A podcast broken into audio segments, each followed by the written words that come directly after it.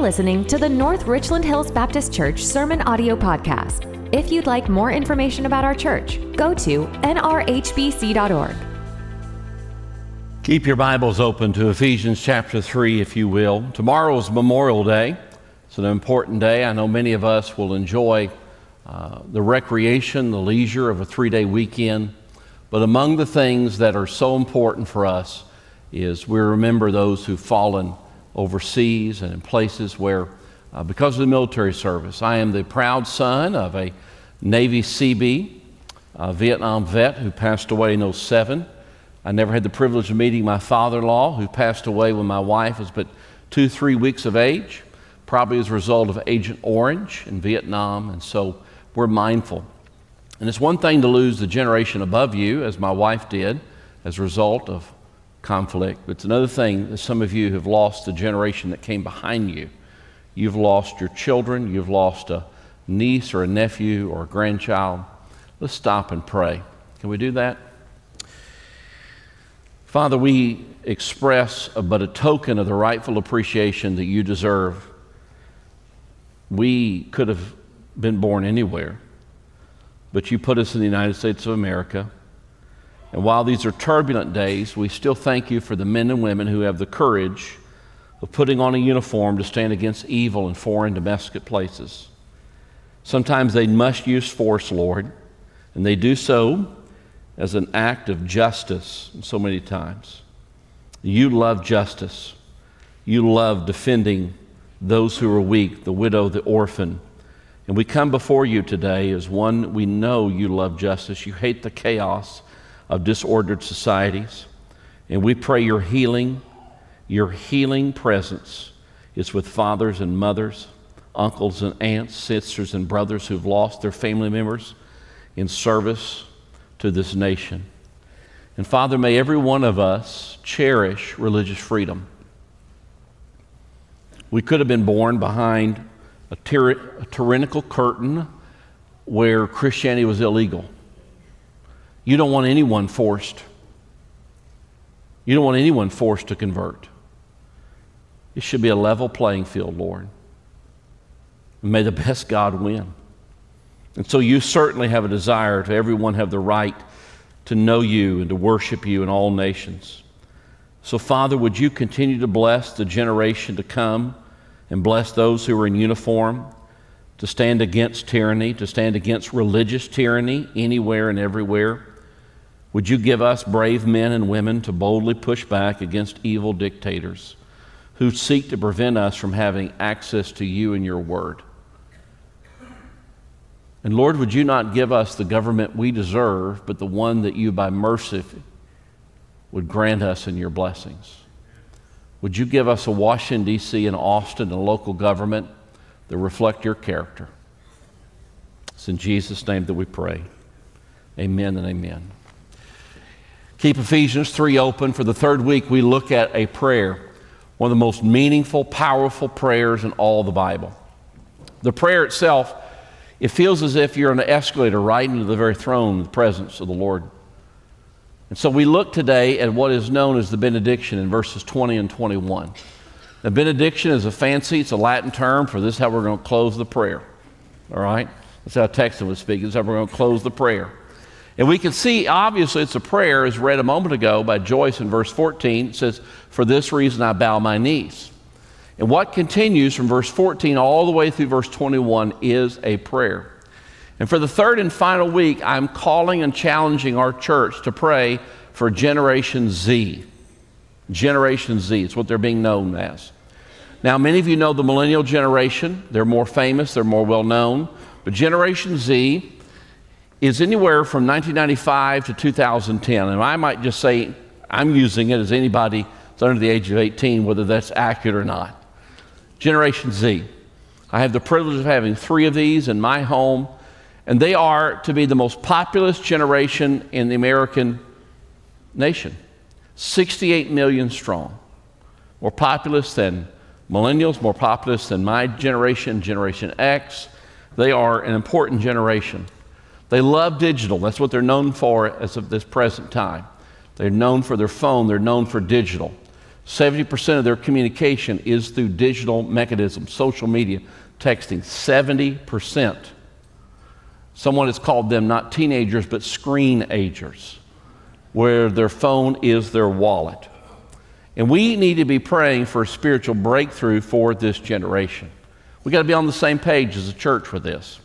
Reminds me of a story of a man that was moving a refrigerator, and it was wedged in this back kitchen door, and his neighbor saw this, and being neighborly, he ran over, got on the back of the pickup truck, and the two were just wrestling this refrigerator. That's when the neighbor said, hey, glad to help you, but I don't believe we're going to be able to get this thing in your kitchen. To which the owner said, get it in my kitchen. I'm trying to get it out of my kitchen. You got to be on the same page. You got to be working for the same direction.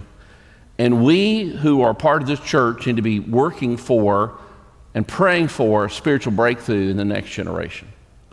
Now, just put your beautiful faces right here for just a moment. If I know anything about leadership, leadership is this. Leadership means you incur more responsibilities and you give up more freedom. That's what leadership is. If you want to be a leader in your family, you take on more responsibility and you give up more freedom. You want to be a leader in your work, leader in your church, you take on more responsibility and you give up freedom. You give up freedom for the joy of serving the next generation. That's what a leader does. And we as a church, I'm calling upon us to pray and to lead so the next generation would flourish for the gospel of Jesus Christ. Not just a mind-run Christianity, not just a plain church as usual, but a spiritual breakthrough. Now, why do I pray that? Why is this such an urgent thing? I'm going to give you three studies. I'm going to cite three studies. The first of which you see is a LifeWay study. This study will show us that Generation Z is dropping out of church. They're dropping out of church, this generation, almost at a record pace. When asked, they increasingly refer to themselves as nuns. Now, nun does not refer to as I don't prefer Baptist or Presbyterian. I'm just like no Christian, no Islam, just I'm none of these. And it's showing up in record numbers in Generation Z. And that's why it's so important that on the Lord's Day, we're in the Lord's house. Because we teach the next generation what's important. Here's what I've determined in my study of Generation Z. They're doing a lot what they've been led to do. Just let that sit there for just a second. Let's all watch that for a minute. I've got three of these at home. They're not always going to do what I lead them to do, but a lot of times they're going to do what they've been led to do, modeled to do. And you can see in the LifeWay study, we're dropping out of church. Let me give you the second of three studies. A recent University of California, Los Angeles study, UCLA. For the last several decades, UCLA has been asking incoming first-time freshmen, what is your religious affiliation? They've been doing this over 180 colleges and universities. So it's not just UCLA, it's all over the map. And what they're determining in the second study is that Generation Z, 3 out of 10, says they're religious none. They're not Christian, they're not Islam, they're not anything. They say, okay, isn't that about mine run? Well, in 1986, when your pastor was starting high school, that was 1 in 10, that same study. It has tripled in 35 years. Tripled. Now you say, what's the big deal about religious affiliation? So far, Americans will not vote in a president who has no religious affiliation. We've valued it up to this present. Now, whether we do so for the next century or so remains to be seen, but Americans historically have decided that religious affiliation is a big deal, and this upcoming generation is tripled, no religious affiliation, from 1986 to the present. So it's a big issue. It's a big issue. And you say, well, it's got to be those atheistic liberal professors. Well, there's a few of those in the world, I'm aware of that, but the problem isn't there, the problem is here. The problem isn't in the university, the problem isn't in the world, the problem is again in my home. And I'm the father of three again, so I join with you in this. Let me share with you the third of these three studies. This is a University of Southern California sociologist who studied 3,500 people of all generations, 3,500 people, grandparents, parents, Gen Z, Gen X, Boomer, 3,500. It's a multi-decade-long study. And this is what he's determined, that faith transmission is missing in the home. The issue's not in the university, the issue's at the house. And long before they step foot on the university, long before they step foot in any workplace, they're already disengaging from the church and thereby disengaging from Jesus. Those two go together. A lot of people want Jesus without the church. I get that. That's like saying I want marriage without a wife. I don't know how that works. But look at this carefully. In this study, faith transmission from one generation to the other among the 3,500, you know the number one thing that happened? It's not cooler music. It's not smoke machines. It's not a cooler church. It is warm relationships within the family. That's the number one indicator. If you want to keep your next generation inside church, it's warm relationships. Warm relationships first and foremost with the dad. All these studies tell us the buck stops with dad. Number two, it shows even warm relationships with grandparents and parents and aunts and uncles. There has to be a warm, inviting relationship that speaks about God in the home. We've seen this over the last several decades as well. Those who will attend church of the next decades overwhelmingly tend to be people who are coming from an intact family. Mom and dad have stayed together. When the family is not together, we see locally and we see around the nation, church attendance drops off.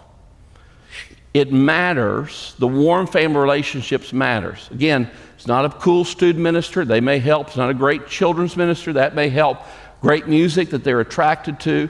The number one thing is warm family relationships. And we need to be praying on the same page for the transforming power of the gospel and God to be in this generation.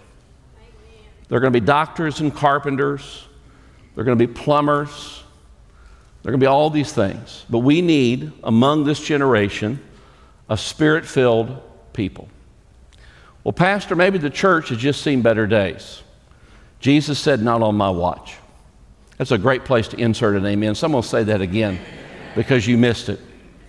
Don't try to make up for it. You say, Pastor, maybe the church, maybe it's just passed it by. Jesus says, not on my watch. At Caesarea Philippi, Jesus said these words, the gates of Hades shall not prevail against the church.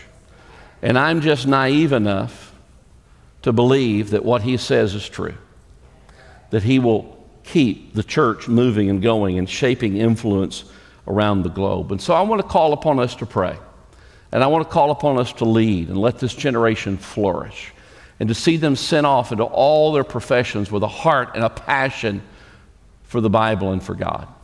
And so what we've done is, in this insert, provided for you a template of how to pray for this generation. Just open it up, if you will. You're going to see lots of beautiful photos of men, women who are teaching, and thank God for them. The majority of those folks that are pictured here are not paid. But inside the cover, you're going to see Ephesians 3, 14 through 21, and you're going to see a place where you can insert the name of a Gen Z student. Now, I've told you, 330 walked in the doors of North Richland Hills Cross Church in the month of May. So you can personally adopt one of these. It may be a grandchild or a child or a sister or brother. You may be a student here, and you're beginning to pray for another student or a brother and sister who would come. But I want to show you how this would be done. Emma is the number one most popular name among Gen Z. According to the Social Security Administration, Emma is the most popular name for this generation. Here's how you'd pray for Emma. I'm just going to read right from what you have. For this reason, I bow my knees before the Father, from whom every family in heaven and on earth is named, that according to the riches of his glory, he may grant Emma to be strengthened with power through his Spirit in Emma's inner being, so that Christ may dwell in Emma's heart through faith, that Emma, being rooted and grounded in love, may have the strength to comprehend with all the saints what is the breadth and the length and the height and the depth and to know the love of Christ that surpasses knowledge, that Emma may be filled with all the fullness of God. Now to him who is able, this is our focus this morning, verse 20, now to him who is able to do far more abundantly than all we ask or think, according to the power at work within us, to him be the glory in the church and in Christ Jesus throughout all generations, forever and ever. Amen. That's how you do it. I'm going to ask that you would keep this someplace. And many of you are going to pray for children and grandchildren. But let me say something to you as your pastor. Among these 330, many of them do not have moms and dads that have any allegiance to Jesus. Some of those moms and dads would, if they had their druthers, would not have them walk in the doors of this church. They think we're a cult. They think we're crazy. So we need people to pray for them by name. And you can go to one of our pastors, our children's pastor, preschool, student pastors. Say, give me one or two to pray for by name. And we would love for you to do that. And at the end of this service, I'm going to challenge you to pray over the next generation. At the end of this service, during the invitation time, I'm going to ask that husbands and wives come together. And if your child's in the service, to go and pray over them. This is embarrass your teenager at church day. That's what we've called this. But seriously, at the invitation, I want to be real clear on this because you're Baptist. And you have this habit of this invitation thing that we do. You just look at me, okay? You just look at me like my children do. But at that time, I'm going to ask that you'd stand and go to them and pray with friends and family. Today's a great day to come to faith in Christ and talk to one of our pastors, but during that, I want every person praying. Would you do that with me here in a few minutes? Is that your I will do that face? Is that what that is? Oh, bless my heart, bless my soul. Fathers, would you pray for your daughters? Mothers, will you pray with your sons and for your sons? Students, would you pray for your classmates? Grandparents, would you pray for your grandchildren? Let's join together and pray for a spiritual breakthrough. Look, I've been in ministry now for about 23 years. I'm about the halfway point, just about there. And as I stand on the precipice about halfway, I can say with all candor, with all truthfulness, that the trajectory that Christianity is going on the next 2 decades doesn't look as hopeful as the past 2. Anybody tend to disagree with me on that? Doesn't look good. We need to be praying with earnestness and zeal and enthusiasm. We need to meet the evil of our times, the carelessness of our times, with a zeal and a passion to pray. And we need to be praying for this generation. I've got hopes and dreams that my 3 would get degrees and have good jobs and good careers and marry good people and all that. But wouldn't I be amiss? Wouldn't I have failed in some way if that upon exiting my home that they're not engaged with a church someplace and put their shoulder to the grindstone and doing some form of ministry? Not just warming a seat someplace, but taking the reins and saying, I'll teach those middle schoolers. I'll come in and volunteer with these preschoolers. I'll lead a Bible study. I'll take a mission trip. That's what we need to see. Not a shallow faith, not a put my toe in the water and see if it's right, and if the pastor and the music all suit me just right, I'll do something. But no, I want to lead. I want to lead with passion. That's what we need to pray for all these in this next generation. So today I want to just spend a few minutes looking at verses 20 and 21. And I want to look with you at the benediction of this great prayer. I want you to see with me in verse 20, just sort of put this label over the top of it. He can do more than you think. Isn't that good news? He can do more than you think. Verse 20 says, now to him who is able. Now, I love the way that starts because it starts with what is known as a doxology. You may not have the word doxology in your vocabulary, but you have it if you're a believer in your heart. You may not have it in your mind, but you've got it in your heart. Every genuine child of God has some doxology in them. And what is a doxology? That's a great question. You're asking some great questions this morning. A doxology is a short, spontaneous burst of praise. It's a short, spontaneous burst of praise. And Paul begins this, he begins the end of his prayer with this, now the one who is able, now to him who is able. And what we need more in this church is some doxology in our vocabulary. We need some more doxology seeping through all that's happening. We need to have some more bursts of spontaneous praise. Because, my dear Christian friend, every one of you who know the Lord Jesus Christ should have some doxology in you. You should do more doxology to the Lord God than you do for your favorite sports team or for your grandchildren or for whatever your favorite restaurant might be. We need to have this burst of short, spontaneous praises for the goodness of the Lord. Paul begins the end of the prayer with saying, now to him who is able. Then he comes an important phrase, three words in verse 20. He says, far more abundantly. Three words in English, one word in Greek, far more abundantly. And that one word in Greek is an adverb with a double prefix. People say to me, Pastor, would you talk more about money and give us more grammar lessons? Well, I'm doing what you want. It's an adverb with a double prefix. And it's a really rare word in your New Testament. It appears only three times. Paul uses it all three. It's likely he coined it. In other words, he found something so great, the power of God, that's his description here. He said, you know, there's no word available to me in my language, so I'm going to have to invent a word. So he takes an adverb and he puts two prefixes on it. Begin to think about that. My father was a mechanical engineer, and he would hang out with cool things, big earth-moving equipment, steel and aluminum. And I remember some of those things that he would show me from time to time, tires on these dump trucks that were my height. And I did a little Google searching, and I found that the world's largest hydraulic shovel is not in Texas. Who thought that? I mean, the biggest thing should be in Texas. It's in Alberta, Canada, and there are oil mine fields there. Somebody should go get that and bring it to its rightful home in Texas. This thing was shown in the 2009 Transformer movie. It can, in one shovel load, hold up to 94 tons. In an hour, this thing can shovel 9,000 tons in just 1 hour. I think if Paul were to see this hydraulic shovel, he'd probably have an adverb with one prefix, but not two. When I think about greatness in our day, I think we're on the cusp of the Olympics again. And every time I see Simone Biles, she is outstanding. It's as if they've taken bones out of her leg and there's springs in there somewhere. And every time she does something, those who are narrating are telling us that's never been done before. I think if the Apostle Paul were to see Simone Biles and this hydraulic shovel, he would have an adverb with one prefix, but he wouldn't give it two. Because if you're going to get two prefixes to speak of the far more, the super hyper, that's only reserved for the Lord God.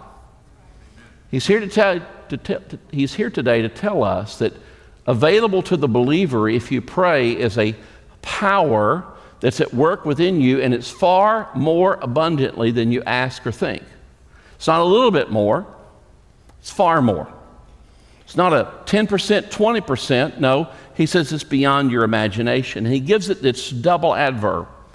And Paul goes so far here to say that this isn't the only time he's spoken about power. In this verse-by-verse study of Ephesians in 2021, Paul is trying to communicate to us who are believers the power of God available to us. So back in chapter 1, verses 19, 20, and 21, if you want to flip back there, this is a repeat of much of what he prayed for there. There in verse 19, you'll see it on the screens, we are told to pray and to think along these lines when we're believers. He says, what is the immeasurable greatness of his power toward us who believe, according to the working of his great might. You can render the Greek of verse 19 similar to this. He's saying, according to the power of the power of the power. He has to give it three times to describe to us the power that's available inside a believer, that he's making available inside of us. In fact, just keep walking with us in verse 19, now verse 20 in chapter 1, and he begins to define the power. He tells us it's the power that worked in Christ when he raised him on Easter Sunday. The power that raised Jesus from the dead in verse 19, we're told, is available to the believer. And then at the end of verse 20, into verse 21, we're told this. It's the same power that seated Christ at the ascension at the right hand of heavenly places, far above all rule and authority and power and dominion, and above every name that is named, not only in this age but in the one to come. Invisible to our eyes is a competition for the throne. Ephesians says to us, what was invisible to our eyes, the same power that raised Jesus from the dead also outlasted all competitors and put Christ on the throne. The good news is that same power is available to every believer, every one of you. That's what he's telling us. It's like Dodge has taken that big old Hemi engine that belongs in that truck that can like haul half of America and put it in one of those little smart cars. I mean, the engine's bigger than the car.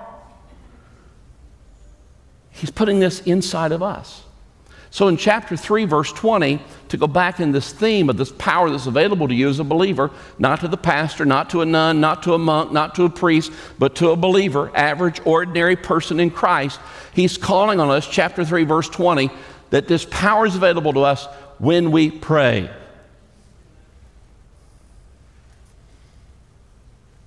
Let's sum up now, just to make sure all of us are on the same page. The same power that raised Jesus Christ from the dead, enthroned Jesus in the heavenly places, raised and enthroned us with him, is at work within us to achieve infinitely more than we ask or imagine. Friend, you cannot pray a prayer in the will of God that exceeds God's power. He's always got horsepower in reserve. You say, but pastor, I'm going against this disease, I'm going against this rebellion, I'm going against this spiritual rebellion in my life and in my family. There's not any obstacle that you will come across that there's not horsepower in reserve. And when you pray, he's going to do more than you ask, more than you think, more than you imagine. You may think in these evil times that God is idle. That maybe God is standing behind 7-Eleven smoking some cigarettes instead of it being at work on that day. Nothing can be further from the truth. God is not idle. God is not dead. He's not taking a break. Indeed, the verse 20 says he's doing far more abundantly than we ask or think. He's going to go beyond your prayers. In fact, when you as a believer can think accurately and biblically like this, you give me the life of Jesus Christ, there's not a moral or spiritual victory that I cannot achieve, because the very energy that raised Jesus Christ from the dead is inside a believer. This is not name it, claim it. This isn't TBN, gold chair, big hair stuff. This is Ephesians. This is what's available to us. And so let me just dig in one more layer. Let me just go back over this, just to encourage God's people to pray. Let me just get my arms around all that the New Testament says about motivating us to pray. Your Bible says that through your prayers, God changes the course of history. That when you pray, Jesus taught us that he will work justice in the world through our prayers. The Bible tells us there are many things that will not happen because you've not asked. There are some things, some gifts, that you will not receive because you have not asked for them. There's some impact that will not happen in the course of time because you and I have not pleaded for it. And the Bible says when you do ask, he will do far more above anything that you can ask or imagine. And to put a one more cherry on top, he does not begrudge us any gift because we're his children. Now that's a wow moment. In fact, I want to go through that again, because I can't think of few things that would encourage me to pray. As I've thought and studied and meditated on this week, I've thought to myself, Scott, you've been a believer now for 40 years, and it seems to me that God has given you a tremendous weapon in prayer. It's been like a bazooka. It's been like a nuclear bomb, but you've been thinking of it like a pea shooter, like a BB gun. And you thought, Scott, if it's going to get done, I've got to do it, rather than really weaponizing prayer. So just to put it in your mind, just to tattoo it, just to just to put it there, let me go back through this again. The Bible says through our prayers, God makes changes to history. History. Jesus taught us that he will work justice in the world through our prayers. The Bible says there are many things that he will not give us because we have not prayed. There are many things that he will not impact the world because we've not asked for them. And then when you do take time to ask, when you do pray, he will do far more above anything that you ask, anything that you can imagine, or anything that you think, and he begrudges you no good gift. No good gift does he withhold from his children. As I sort of sum this up, in a 1970s kid that listened to a lot of Johnny Cash and trucking songs on 8-track back in the day, I just think that in the words of that trucking song, he wants us to put the hammer down when it comes to praying.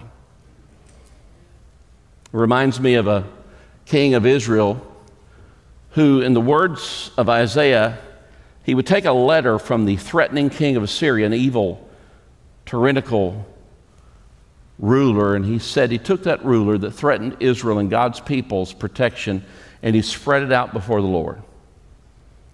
And he weaponized prayer, because the God who runs the universe is also our Heavenly Father. And on top of that, Jesus calls us to pray with impudence. Impudence. Don't be embarrassed if you don't know the word. I didn't know it either. I had to look it up. It's asking for something that really, by no right, should you ask. It's as if you're rude. It's as if you're insistent.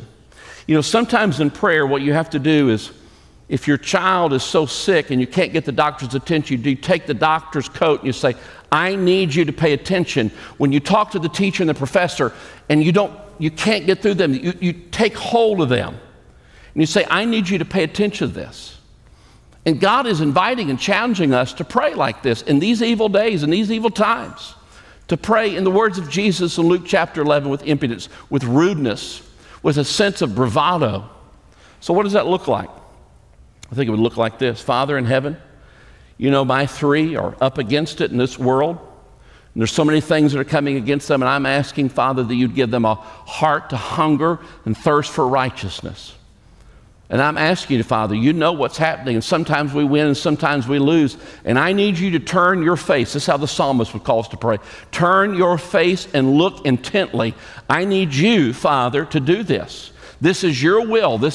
You've taught me to pray this way, and I need you to do it, and I'm not seeing it. Now, you may be afraid to pray that way. You need to drop the hammer down. I've rehearsed for you how the Bible calls on us to pray. And I'm asking and challenging you to pray that way for the next generation. And then the Bible says when you pray that way, rinse, wash, and repeat. Repeat it. Just because you prayed it once on a Tuesday morning doesn't mean you stop praying it. Jesus said about this widow woman, she was the weakest of all society. They had a corrupt judge in the area, and the widow woman, like any man who's married, knows that she can nag him into doing anything. The men, it's important you look right here and you don't say anything at this moment. Your afternoon's happiness. I just would be mute. I would not say any amen at this point. This widow woman nags this corrupt judge into submission, and he finally gives her justice. Jesus says if a corrupt judge will do that because of the incessant asking of a widow woman, how much more should you be praying incessantly, without reserve? Drop the hammer down. Church family, most of the prayers I hear are for a loved one's health. We're praying for somebody's healing, and listen, if today, this afternoon, you get word that something's happened to me, please pray for my health. But a lot of times what we're doing is asking for safe people to stick around. What we need to be praying for is for a spiritual revolution, for spiritual breakthrough. Ephesians 3:20 says, to him who is able to do far more abundantly than we ask or think, according to the power that's at work within us. So let me ask you some personal questions. Let me ask you some personal questions. Do you believe that God can do anything? You should think about that for just a second. Teenagers. Children, do you really believe that God can do anything? Your parents may believe it, but do you believe it? And if you were to say yes, I would tell you I really don't care what you say. It matters more how you pray. If I could take your private prayers and make them public, if I could take your private prayers and make them public, would the people reading and looking and watching at those prayers really believe? Do you believe in a God who can do anything? Some of you are praying as if God has a couple of arms tied behind his back. Let me ask you one more convicting personal question. If you believe that God can do anything, would others conclude that through your prayer life? Here at the end of verse 20 and 21, the word says this way, verse 21, to him be the glory. It's a doxology in the beginning and it's praise at the end. What does to him be the glory mean? Giving glory to God is like a football team carrying its coach out after a big victory upon their shoulders. Giving glory to God is like when an orchestra is completed with their finale and the crowd raises to their feet. Giving glory to God is like when a battleship comes home victorious back to American soil, and family and loved ones go to the shore to welcome them back in. We're to pray and to give God glory. The angels were made, their chief occupation is to praise. That's what they do morning, noon, and night. If you were to be allowed into the very presence of God, all you'd hear is the praise of God, 24/7, 365. Psalm 150 says, let everything that has breath praise the Lord. You've got, if you're a genuine believer, some doxology in your heart. You may be Baptist, you may be traditional. It's time to let the doxology out. We're made to worship and sing. We were made to brag on a hero, namely God, to make a big deal about him. Thanks for listening to the North Richland Hills Baptist Church Sermon Audio Podcast. If you'd like more information about our church, go to nrhbc.org.